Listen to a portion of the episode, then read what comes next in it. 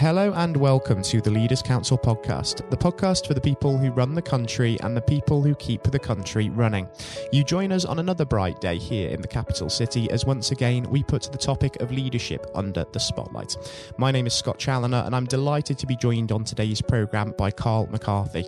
Carl is the executive head teacher of three schools Frogmore Junior School, Windmill Primary School, and Wheatfield Primary School. Carl, very warm welcome to you and thank you ever so much for taking the time to join us this morning. Thank you so much. Good morning. Good morning. It's a real pleasure having you. Now, the purpose of this discussion, Carl, is to really understand your take on leadership as a whole. So, if we dive straight in and just look at that word leader first and foremost on its own for a second, I'm interested to understand what that word actually means to you and how it really resonates. So, when I think of leadership, uh, I'm drawn to some of the, the great examples um, from, from the past. So, you know, Desmond Tutu, uh, he expl- he said of Mandela that, that Nelson Mandela embodied and reflected our collective greatness.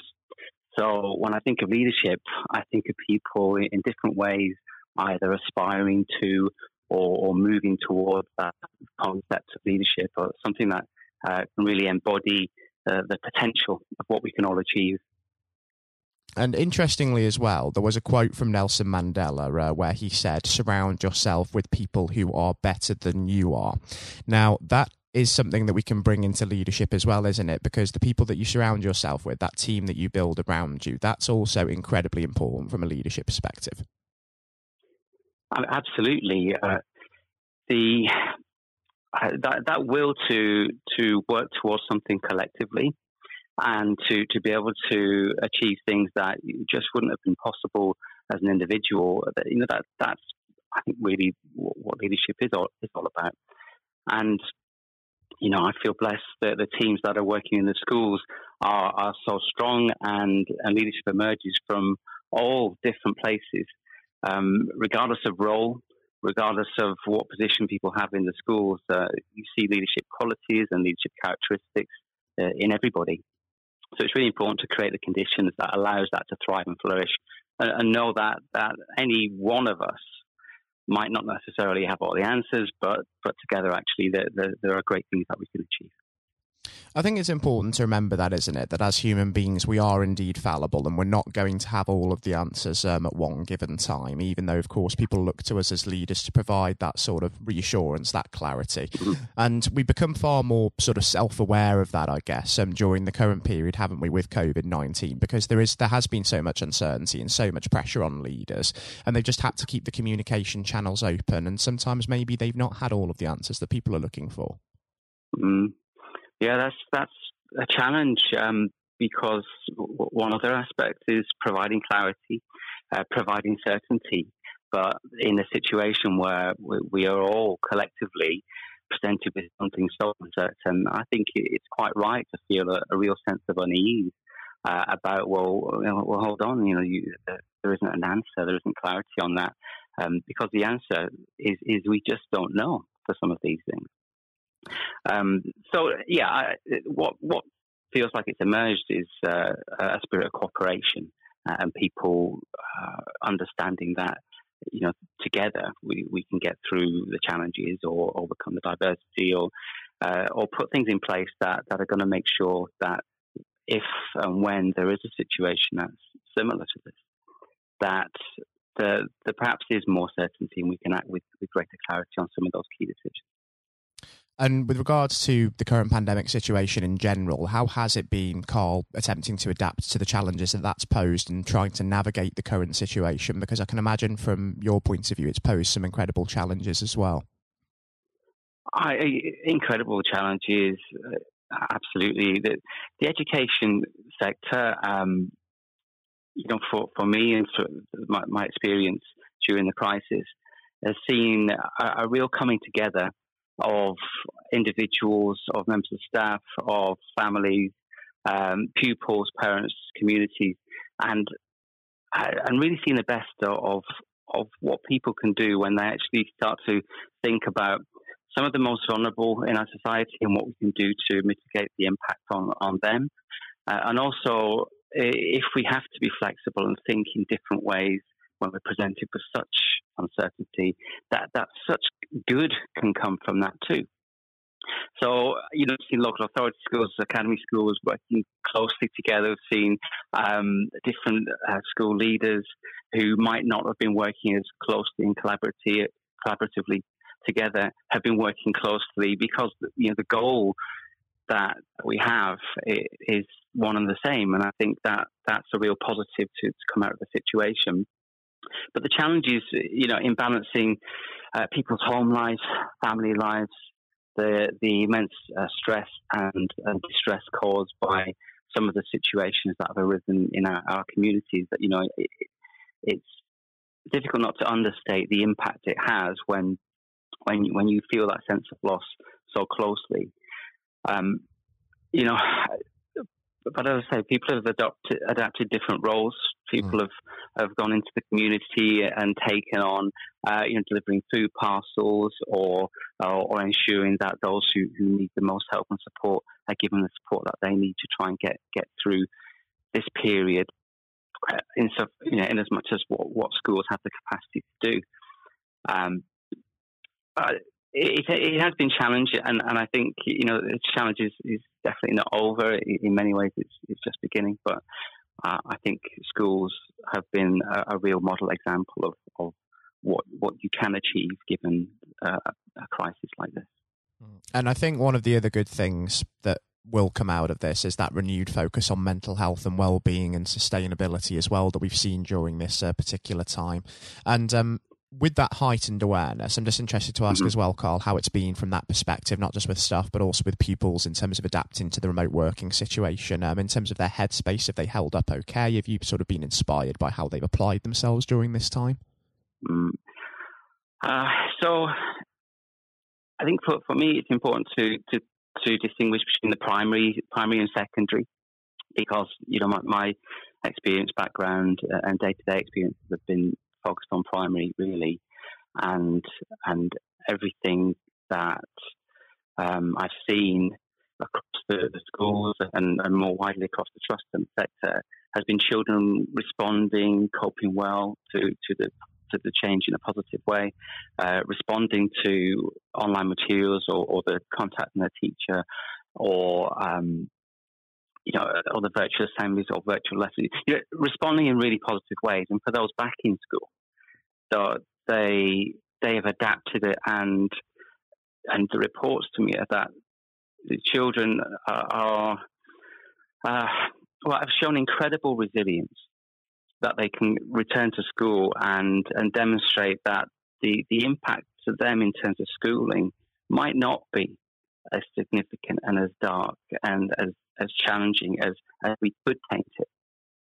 But, but I'm, you know, really talking about primary there, I think as you actually extend that and go further towards secondary and and uh, and, uh, uh, and beyond, that the impact is greater and the sense of isolation is greater. And um, and I, and I my feeling is that there's more of an impact there in terms of mental health uh, and the negative impacts of being socially isolated. Um, it's uh, it, it's different, I would say. So, so lots of the successes, um, I think it doesn't replace that, that day-to-day contact with your teacher and the classroom and, and school. Uh, it, it, really isn't a substitute for that. What what is in place, but um, the impact on mental health and well-being, I think uh, there's a, a really a, a, difference between primary and secondary, generally speaking. Mm. Uh, and it's important, I think, to to differentiate because um, that in, in trying to devise solutions, then we may be looking at different things that are needed. So the children that come back to uh, Frogmore, Whinmoor, Wheatfield, Wheatfield uh, just can't wait to be back, be there, and, and to continue their learning um, in as closely as it was before. That's really encouraging to hear for sure. And um, in terms of leadership from the government perspective, of course, there's been a great deal of debate about just how clear guidelines have been, not just throughout the pandemic, but also for COVID secure premises to allow schools mm-hmm. and other businesses to reopen um, over the coming weeks. Um, have yeah. you been satisfied over the course of the last few weeks and months that the guidance has been clear and that you've known exactly what's been expected of you and continue to do so? Ah, wow. Um, you know, for for staff, I think there's a, a real sense of being overwhelmed by by guidance, and uh, and as a school leader, just to read, digest, and and then uh, act on on the guidance that's been issued is a challenge in itself. The constant stream of emails and communications, and and the fact that that never really stops, the laptop doesn't really close, and and and that's you know, as a school leader, you, you don't want to miss a crucial bit of information that, you know, that then means you have to impact or put something in place the day after, which has got an impact on safety. So, uh, has it been clear enough? Uh, you know, we're part of, a, of, an academy trust, and I think there's great strength in having a team of people who can collectively absorb, digest, and then highlight key parts of information that we need as, as school leaders. And uh, yeah, that's not just academy. That's, uh, again, across the sector.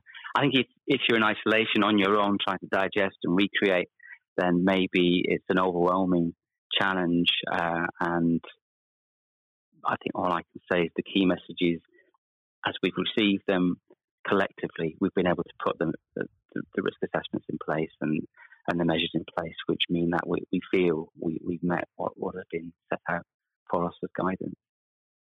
And thinking now about the longer term future under this new normal, what do you envision, Carl, for yourself and for the three schools, the Trust, and what do you really hope to achieve over the next year as we move through into the next stages of the pandemic and hopefully begin to look to the long term?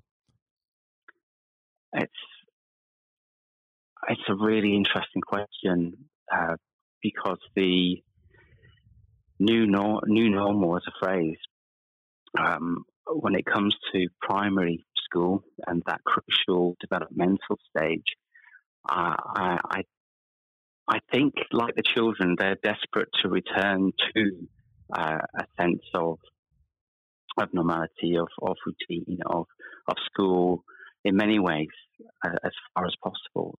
Uh, you know, in the same way as, as what it was before. Um, so, and I think on a day-to-day basis, looking ahead to September, it, that looks like it's something that that with a few adjustments is possible to achieve.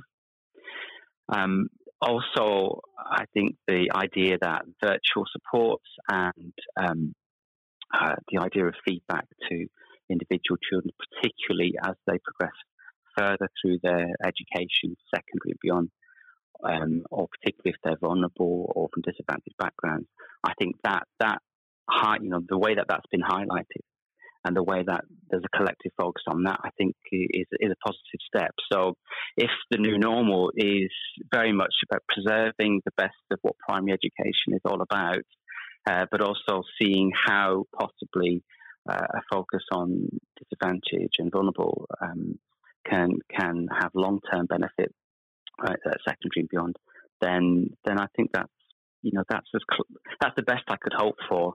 Um, I certainly wouldn't be an advocate of trying to to wholesale uh, switch to some kind of digital solution for education on maths because I, I, don't think that's really what, what pupils are wanting or needing, and, and, I, I, don't think it's the profession that that's um, arguing the case for that. But to be prepared and to have the resource and to have um, you know the capacity if there are any dips or changes in the future, then then I think that would be one.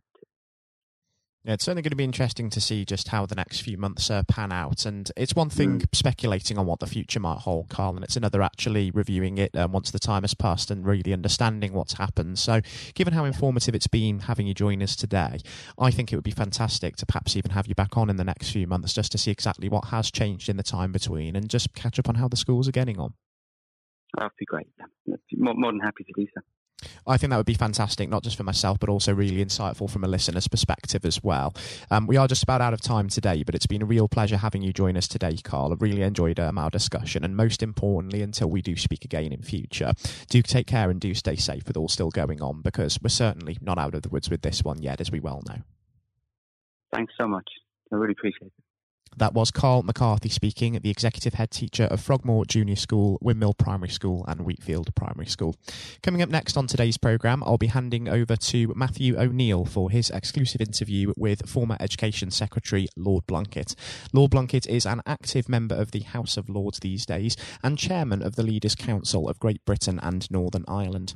Now, despite being blind from birth, Lord Blunkett rose to prominence to become one of the most notable politicians of his generation, holding a number of senior positions positions in the cabinet of then Prime Minister Tony Blair and serving as the MP for his Sheffield, Brightside, and Hillsborough constituency for 28 years. He was elevated to the House of Lords in August 2015 when he was anointed Baron Blunkett of Brightside and Hillsborough. And I hope you enjoy listening just as much as Matthew relished speaking with him. That is coming up next. Lord Blunkett, welcome. Thank you very much. It's very good to be with you. Um, well, of course, uh, nothing is being said uh, at the moment other than COVID 19, uh, which uh, we must touch on. Um, what would your message be to small businesses who are trying to keep going? Well, I think the last ones standing will be the ones that thrive when we get back to some sort of normality. So it's have confidence and courage. Obviously, take advantage as far as you can of the government help, I think that Rishi Sunak, the Chancellor, has gone about as far as you could have expected. Mm-hmm. In the circumstances, there are obviously small businesses that fall between the cracks. Those who uh, don't have um, defined premises can't benefit from the business rate waiver, uh, have not really been able to demonstrate that they can uh, adhere to the PAYE for furloughing staff, and of course, whether they can receive the the grant, 10,000 or 25,000, all, all of those who can uh, are obviously able at least to benefit from that for the time being and look to the future. But I think the second thing to say, and they don't need me to tell them this as a politician who, who did once do a business studies qualification, which is that it will be a different world and being able mm. to hmm. think about how that world will look in a year's time and be creative about it and learn from not just what's happening to you at this moment in time, but to others around you and the sector that you're working in, that will be really important. Do you feel that the long term uh, effects of uh, the COVID 19 outbreak uh, will, in some ways, be positive uh, for British industry? Well, only in the sense that people are having to be creative, they're having to adjust and innovate. Therefore, they're thinking about more productive, if you like, greater productivity ways of delivering the same service or delivering the same products. And in that sense, I think we'll have temporarily at least very much higher unemployment than we've become used to, but we'll probably have a burst of productivity mm-hmm. which will help with the recovery. Whether it will help with the inequity of the way in which our economy is imbalanced, both between services and product productivity and, and the production of goods and services, I'm not sure. What we will need to try and do is to ensure that the geographic imbalance that exists is, as far as humanly possible, is dealt with by both uh, the entrepreneurship and innovation from the bottom up and targeted government help, which will still be needed. And we are now in the throes of the kind of borrowing that we saw back in 2008 to save the banking and economic system. We're, we're having to do that to save the whole of our productive business and mm-hmm. commerce, and I think that will have to be sustained for some time. Do you feel that people will take a second look at global supply chains in the wake of this outbreak? I think there's going to be much more creative ways of using local supply and linking up inside sectors much more effectively. And I hope that the Leaders' Council will be able to play a part in that in the sense that people who mm. have something in common, a synergy in terms of what they're delivering, whether it's a service or whether it's manufacturing or whatever, uh, will be able to see that there's a, a, a good outcome from n- knowing the sector better, linking with people, not just geographically, locally, but those in this country who may not have been on the radar in terms of what they produced for the supply chain. And of course, um, ensuring, because there's quite a lot of fraud going on as we speak with um, people getting into cyber attacks, that they'll also take account of going into the the cybersecurity side effectively as well. The more we're online, the more people who are working from home, the more vulnerable those businesses and their supply chain become. And that's something to think about as well. How important is strong leadership at the moment? Well, I actually think that it's brought to the fore leadership in a whole range of areas from obviously government itself, and there's been ups and downs with the Prime Minister's uh, severe illness, but all the way through the public and private sector, people have, to use the jargon, stepped up. And they've shown uh, local, regional, national level the kind of leadership that Britain historically was very good at. Regrettably, we've not seen, seen the same on the international scene for mm. all kinds of reasons, uh, but maybe we will in future. So I think out of this will come experience of people who have seen an opportunity to do good, as well as seen an opportunity to provide a good uh, service or goods, uh, including, for instance, shortages uh, for the health and social care uh, system, um, the food chain, and the like.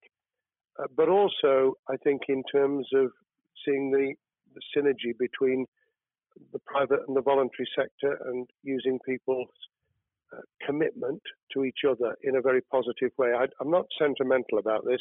Things will revert. Mm-hmm. But actually, I think there's a, a kind of moment of moral judgment of people feeling that they've got a role to play outside the immediate survival that they're engaged in. And if we can hang on to a little bit of that social responsibility, that will be a very positive outcome. Absolutely. Now, what's your broad view of how the government is responding to this? Are you broadly supportive of their measures? Well, it may surprise people to hear that, that I have been very supportive. Of course, there's been legitimate criticisms about the speed of response on protective equipment and on issues relating to testing. But my own view is very similar to the challenge that was made to the Prime Minister of Italy when people said, Why didn't you close Italy down faster? And he said, A fortnight before we did it, I would have been considered to be a madman and nobody would have agreed to do it mm. if I'd tried to move too quickly. And I, I, think that's something that we need to reflect on here in the UK. We, we may have seen the signals elsewhere uh, across the world and taken them more seriously at the time. Hindsight is a wonderful thing, but as someone who's uh, had his life in uh, the opposite uh, political party to the, the present government, I think that with some hiccups and mistakes, they've not done a bad job in what has been incredibly difficult circumstances. And you're absolutely right. In a in a liberal uh, democracy that we live in, it's it's very difficult for people to swallow orders given to them from government. Um, well, the the UK and um, and the US, and to some extent to the Scandinavian countries, have a very different interest, uh, history, and, and therefore interest in maintaining the freedom to decide and the persuasion and mm. consent that's required uh, those countries that have experienced one way or another totalitarianism over the last century have a slightly different way of coming at this. Mm-hmm. I don't want to exaggerate it, but I think that that's why getting the balance right of getting people to go along with what you want them to do in their interests as well as the nation as a whole is a sensible, proportional balance. And I think we now need to adjust to the coming out of the crisis gradually uh, readjusting to recovery uh, in the same way. Now, something you've mentioned recently on this balance is uh, the police overreach in the enforcement of the COVID 19 uh, structures that have been put in place. What have they done right, and where have they gone too far? Well, I think that they were interpreting what was not necessarily as clear advice as it might have been for all kinds of reasons, because people were feeling their way. I think what's come out of it has been uh, a demonstration by local police services in some parts of the country that they could get people to do what was needed without the heavy hand of drones overhead mm. or people being told that they you know shouldn't be walking in the street because this was all about self isolation, not incarceration. It was about getting people not to pass the infection on to each other and therefore to provide distance rather than to make our lives a misery. Those police services that adopted that policing by consent and chivying people along did really well. Those who went over the top, I think, soon got a very substantial pushback. And one of the strengths of our democracy is that you could have that debate. People could say, I'm terribly sorry, we, we think the police force in our area has gone over the top. And that in itself is a constraint and uh, a readjustment. That, that's another strength of um, living in a country where you can have opinions and express them without actually being thought to be a fool. Now, of course, uh, the government has faced criticism uh, that they were slow to react, uh, and Boris Johnson wasn't present at the early COVID 19 COBRA meetings. Now, uh, number 10 has claimed that this is normal practice. Uh, the health secretary often chairs COBRA meetings uh, related to health. does this tally with your experience as a Secretary of State, or would you have expected the PM to be more hands on during the initial stages? I think different prime ministers do have a very different style. And Boris's style, which I think will now be considerably adjusted, was very swashbuckling. In some senses, delegating is a good thing, uh, as every leader of every business or public service knows.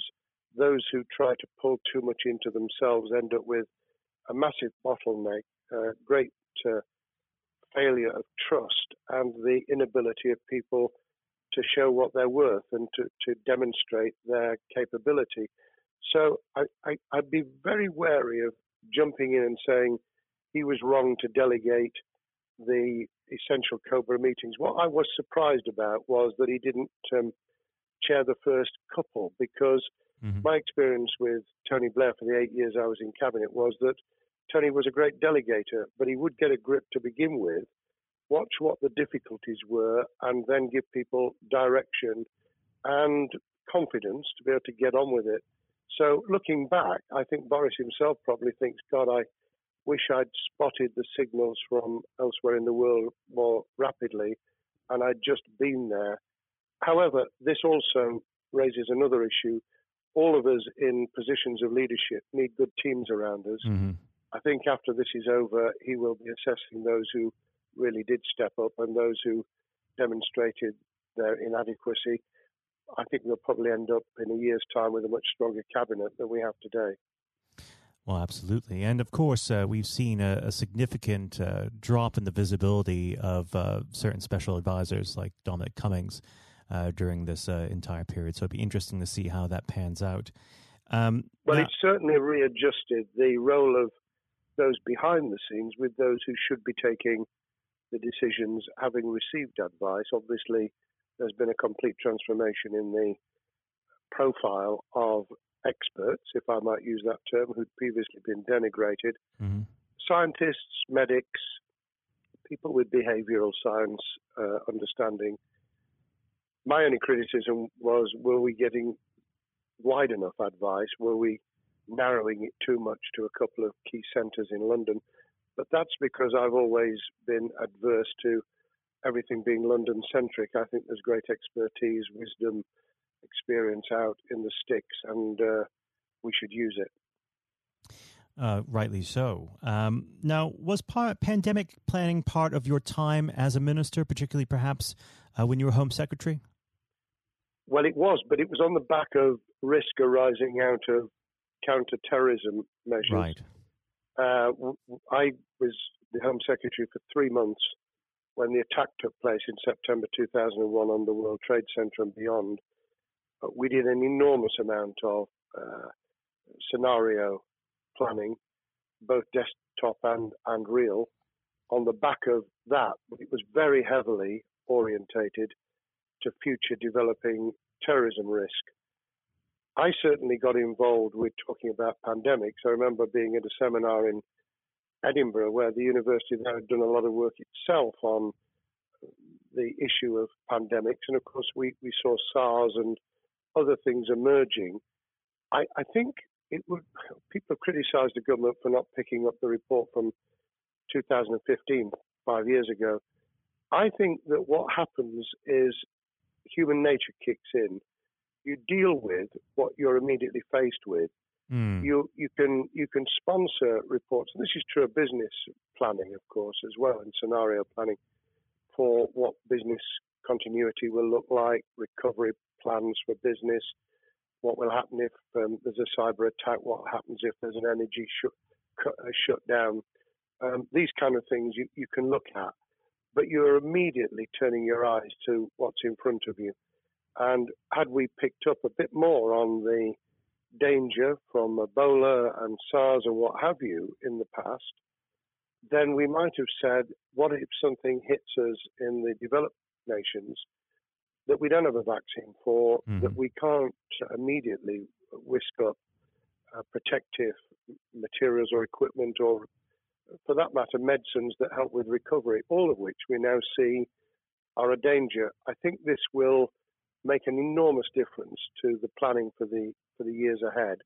I hope it will be widened so that we don't just look at what's happened, but very rarely do you see something exactly repeat itself some of the circumstances will be, but others won't. So that's why I've put emphasis in what I talk about on looking at the other virus, the cyber attack uh, scenario, mm-hmm. which could be just as dangerous in a uh, a world of just-in-time provision. One of the miracles of uh, the modern developed world, except for the very poor, has been the distribution of food. A lot of it on computerized, uh, technologically advanced systems, if that were to come down, we'd be in real trouble. So I think we need to think those sort of scenarios as well. So have a full plan across uh, both sectors: uh, biological warfare, pandemics, and uh, cyber warfare. Yes, and to do so on different levels. I think again, thinking of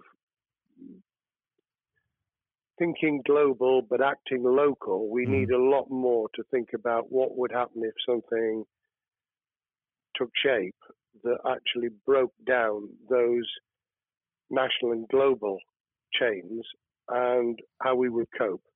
And without, uh, obviously, we've got enough fear and anxiety to last a lifetime. Without uh, creating even more anxiety, we can think about those things for the future in a more rational way, I think. Now, aside from the physical uh, threat of the virus, one of the things that people are vastly worried about is the effect on uh, the economy, not just national economy, but also the world economy. Um, now, it, it, has been said by certain parties, um, and uh, I'd like to garner your uh, thoughts on this. Is there a danger of the effects of the lockdown being even worse than those of the virus? Were it be prolonged, I fear that that balance would tip the other way. It is about proportionality. It is about balance. It's the wisdom of Solomon, really, to, to get the moment right when you start to move and then to move quickly. There's no doubt whatsoever that we are stocking up, not just on the economic and employment front, which will be devastating enough, but on the health and social well-being front, enormous challenges, and they will need careful handling because there's a lot of people whose lives, for a variety of reasons, are at risk in the future on a scale that we've been dealing with over the, the um, immediate handling of the pandemic, concentrating really hard on those affected by COVID 19, those sadly who have died or been seriously incapacitated that will roll over into the economic, the social, the mental health and cultural well-being of the nation, and that will need all of us to pull together as well. Absolutely. Now, do you believe the government's doing enough for business? I think that the speed of reaction once the scale of the pandemic was clear was very good. I've praised Rishi Sunak for his action. Uh, remember a chancellor who only just come into office was planning to deliver the budget in the middle of March and has had three, at least three equivalent budgets since. I think he's handled it very well. Understandably worried now about what we're doing to our economy. The level of borrowing is sustainable because of low interest rates, but it reaches a point, of course, where it tips over so that you can't then do the kind of structural investment requirements that the government were laying out before and in the March budget. And mm-hmm. those will have their consequences as well as a planned payback over many years. I think we've learned something over the last few months. We, we needed to take immediate action. We don't want another round of austerity equivalent from 2010 through to 2019. I don't think the nation, on the back of what's happened and the challenges we have, could take that. And therefore, we need a different plan, economic plan, over a much longer period, just as we did from the Second World War all the way through to 2002, when the final American loans were paid off. Now, of course, uh, one thing that's on everyone's lips um, how much longer do you believe uh, that the lockdown can go on for? I believe that we need to be substantially back in action as an economy in June. This obviously is led in terms of places where people would meet in large numbers, having to uh, adjust to the fact that it will be longer for them. And sadly, that will involve business closures. It's why the Chancellor extended the furlough scheme to the end of June. Mm-hmm. But unless we, we get things moving in June, I think we'll run into the summer where all kinds of services and industries will have a chain reaction effect. And what happens with one will then have a major impact on another. And then you get the skittle effect where things get knocked down that you hadn't perceived were going to be affected. So I very much, if I were in government, and I always think of things in that context, what would I do if I were in government? I would be on the side from the second week in May on the side of the Hawks in terms of saying we've got to start moving and we've got to do so with the collaboration and cooperation of the public who have got the message, who did behave, who responded magnificently. Let's try and get back, perhaps, you know, doing things differently for a time, but substantially getting back to business as usual. Unless we do that, then those areas that can't and wouldn't expect to be back in action immediately get pushed further into the middle of the year and the autumn, and then they become unsustainable. Now, of course, um, one of the other major developments we've had recently are the changes in the uh, the Labour Party. So, if we could just uh, speak on the Labour Party for uh, a while. Um, this might sound like uh, an obvious question, but uh, how does uh, Keir differ from Mr. Corbyn?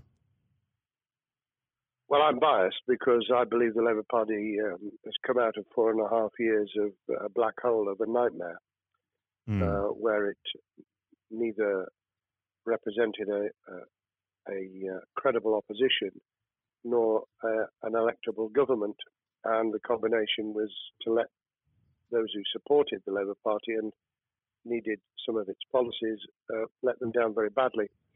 Sir Keir Starmer both is a highly intelligent uh, professional lawyer who, as Director of Public Prosecutions, led the service well, uh, had to take difficult decisions at a time of austerity, understands the world beyond Labour members, but has been able to do business with those who originally supported Jeremy Corbyn mm-hmm. and was able to command support from them. His creation of a balanced shadow ministerial team has been very encouraging. Um, I, I, supported Lisa Nandy, who he's made shadow foreign secretary, because I thought she understood the north of England and uh, the uh, the disaffected uh, Labour former Labour voters. But I believe that Sir has taken on board those who have something really sensible to offer and I believe he will be both a, a great leader of the opposition. More importantly, he will then present himself as a credible alternative Prime Minister and all governments need an alternative government at their shoulder.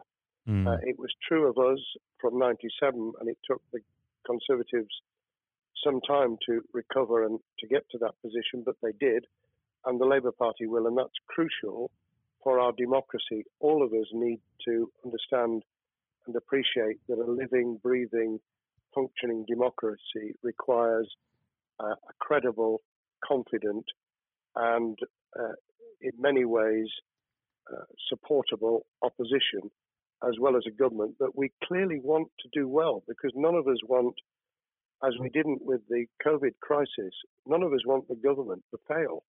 We want to see our economy recover. We want our social well-being to t- be taken into account. We want to overcome deep-seated inequality and poverty, and we want to do it with enterprise and entrepreneurship and business playing their role. And that is about leadership nationally, locally, in the private and the public sector. People with ideas, with confidence, with the ability to pull teams around them.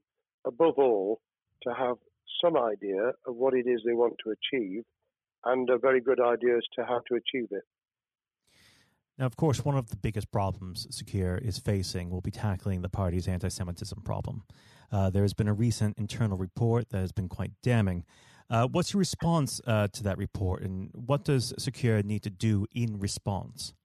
Well, there are two reports. One, which is being produced by the Equality and Human Rights Commission, uh, which he will, and has already indicated, will implement in full.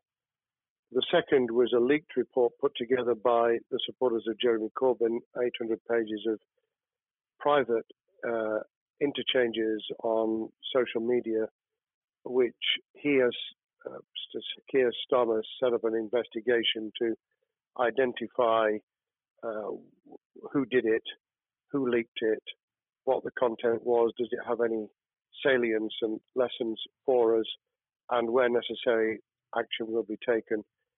So I hope that uh, as he moved very quickly to reassure the Jewish community, so he will be able to take the necessary steps to back up that reassurance with the kind of actions that says that this was a blight on a historic great political party that all us, all of us were ashamed of.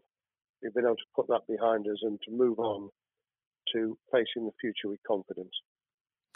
What's the one king, uh, key thing that Sir Keir needs to do to restore Labour as an election winning party? I think Sir Keir Starmer's major challenge is to convince skeptical voters that Labour has not only reverted to a party that they can support because they can see it acting, developing, presenting as a credible alternative government, mm-hmm. but also that the lessons have been learned from the fiasco from 2015 onwards. In other words, there have to be very clear signals of substantial change, not just the right words, not just reassurance that we're not uh, going back to some of the crazier uh, policies, but actually that we've understood why the electorate rejected those policies so substantially in December 2019. If people get that message, they'll understand that the Labour Party has changed as it did in the 1980s and early 90s to become the electable government with the greatest majority in historic majority, even greater than 1945, which I was privileged to able to take advantage of in 1997 when I joined the cabinet. Now, I know what your answer is going to be to this question, but uh, indulge me. Um, do you think Keir has what it takes to be PM? Yes, I do. I think he has the background, he has the experience, he has the professionalism, he has the forensic uh, mindset, and he has the confidence to have put a team around him which will ensure that it will work. And those elements are true of all leaders. Ideas, ability to build a team, to have confidence in that team, uh, and to be able to demonstrate leadership in practice sometimes at the most difficult times. And, you know, the Leaders' Council, those sharing their thoughts with uh, uh, the kind of thing that we're doing now uh, with uh, a podcast, but also joining us in linking up in that network of people who can support and help each other and learn from mm-hmm. each other. That is what needs to be done in politics as it needs to be done in business. Thank well, you very much indeed, Matthew. Well, really thank you for coming on the uh, the program. It's been a, an absolute pleasure, and I look forward to speaking with you again. Thank you very much, and good luck to all those listening in what has been a nightmare scenario. Good luck for the future. Have courage, have confidence, and yes, listen to those who know more about business than I ever will. Thank you, Lord Blunkett. Thank you.